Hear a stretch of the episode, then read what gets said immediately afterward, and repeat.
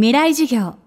この番組はオーケストレーティング・ア・ブライター・ワールド NEC がお送りします。未来授業木曜日チャプター4未来授業。今週の講師はサイエンス作家竹内薫さん。東京大学理学部物理学科卒業。マギル大学大学院博士課程修了。理学博士。物理学の解説科学論評を中心に100冊余りの著作物を発刊。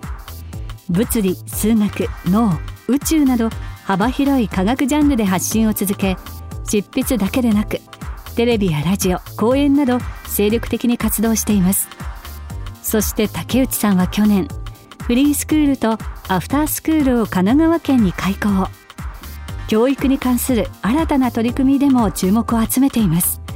未来授業4時間目。最後は人工知能やプログラミングなどが普及するこの先の世界で取り残されない方法について伺います。テーマはただで勉強できる時代。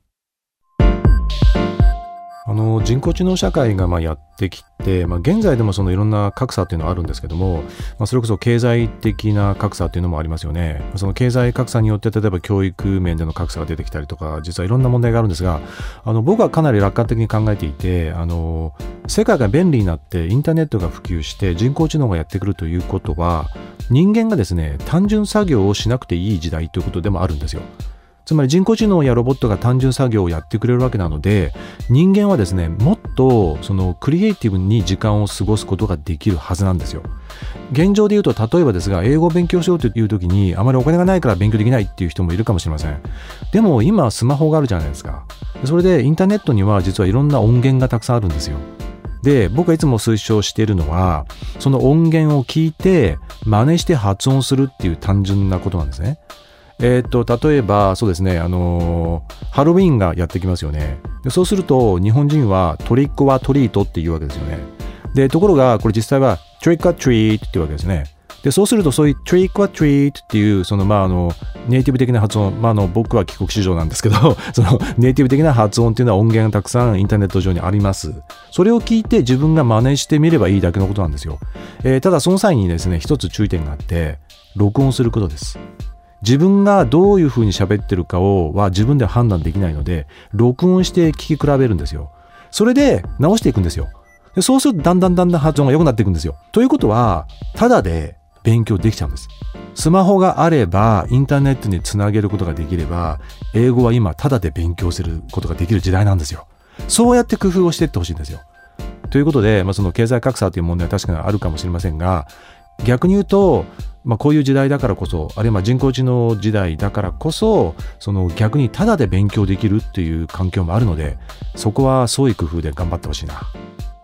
その一方でこの時点でプログラミングや人工知能について学んでいる子どもたちが大人になった時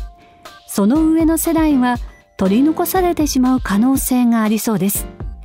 これは実際どうなるのでしょうか？これから15年経った時に今の小学生が社会に出ます。で彼らはそういう意味ではもう本当にこうプログラミングみたいなものも小学校からやってるし英語も普通に喋れるようになってしまう。でそういった人々が若者が社会に出た時にじゃあ今の例えば20代とか30代の人はどうすればいいのか。これあの今ですねプログラミングとかを始めればいいだけのことですね。あとは英語も今始めればいいんですよ。で僕はいつもよく言ってるんですけどえっといつから始めればいいんですかっていう結構問われることがあって、それに対する答えは今です。はい。もう今始めましょう。でそうすると、20歳、30歳というのは実はすごく若いんですよ。あのだから例えば50歳のおじさんであっても、プログラミングを学ぶことは可能です。でそれはただしそのいい学び方があるのでそのなんだろう難しい方法ではダメなのであの非常にこう最適化されたおじさん向けのプログラムがあるんですよ。でそのおじさん向けのそういう、まあ、教室に行ってちゃんと教わるとプログラミングできるようになるわけですね。英語もそうですよ。英語もちゃんとですねコツがあるんですよ。だからそのコツを知ってる人のところに行ってちゃんとプログラミングとか英語を教われば20代30代であれば絶対にねこれね追いつけますよ。あのちなみにちょっと話は変わるんですが僕は今カポエラっていうのをやっていますこれはブラジリアン格闘技なんですがアクロバティックな運動があってですね大変なんですよでこれ僕始めた始めて1年ちょっとなんですが1年前は僕はですね側転ができなかったんですよ。ね、これあのよく学校でみんなやりますよね。で、それはもう今完璧にできるようになりました。で、今やってるのは片手の側転という練習をしてるんですよ。で、先生からはそのうち手を使わない側転をやれって言われてですね これはつまり両手とも使わないで側転をやるっていうのが実はあるんですからが、まあ、それを目指して今やってます。うん、でということはですね、えっと、体が硬いおじさんでも毎日毎日ちゃんとストレッチをやってブリッジをやってそれでいろんなその側転の練習をやってると1年かかるとですね、まあ、それなりにできるようになってくるんです。ね。えー、まあ、ちょっと今僕完璧にと言いましたが完璧じゃないんですけど、まあ、それでもおじさんなりにそれなりに格好がつくんですよ。だから同じなんで20代30代の方であれば実はデジタルネイティブですよね。ということはですね今からプログラミングやっても全然遅くありません。だから頑張ってですね今始めてください。未来授業今週の講師はサイエンス作家竹内薫さん。今日のテーマはただで勉強できる時代でした。竹内さんが校長を務めるイエスインターナショナルスクールへのお問い合わせはイエスインターナショナルスクールホームページの問い合わせフォームまたはお電話にてお問い合わせください。ホームページへは竹内さんのオフィシャルサイト内にあるリンクからもアクセスすることができます。来週は岩手県陸前高田市に移住した社会起業家三井俊介さんの講義をお届けします